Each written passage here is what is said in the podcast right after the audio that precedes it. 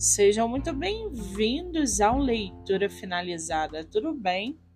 Hoje eu trago para vocês o livro do autor nacional Regis Abadil da Silva, chamado Lucas, do Sonho à Depressão. O livro narra a trágica história de um jovem cujos sonhos foram tirados pela depressão. Pai de Lucas é que nos relata como foi enfrentar o luto e a dor de ver seu filho amável e amoroso se entregar à doença que assola milhões de pessoas no mundo.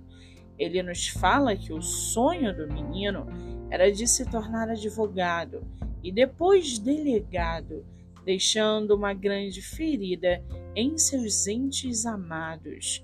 Com esse livro, o autor e pai pretende conscientizar as pessoas sobre a gravidade da depressão e sobre a necessidade de empatia com a vida do próximo.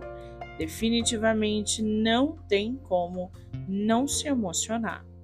Vale lembrar que Regis Abadil, o pai de Lucas e autor do livro, gravou uma música com a participação de Tiago Jamelão.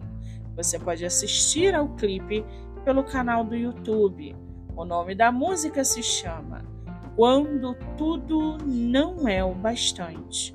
Já o livro você consegue adquirir pelo site da Amazon ou pela editora Viseu.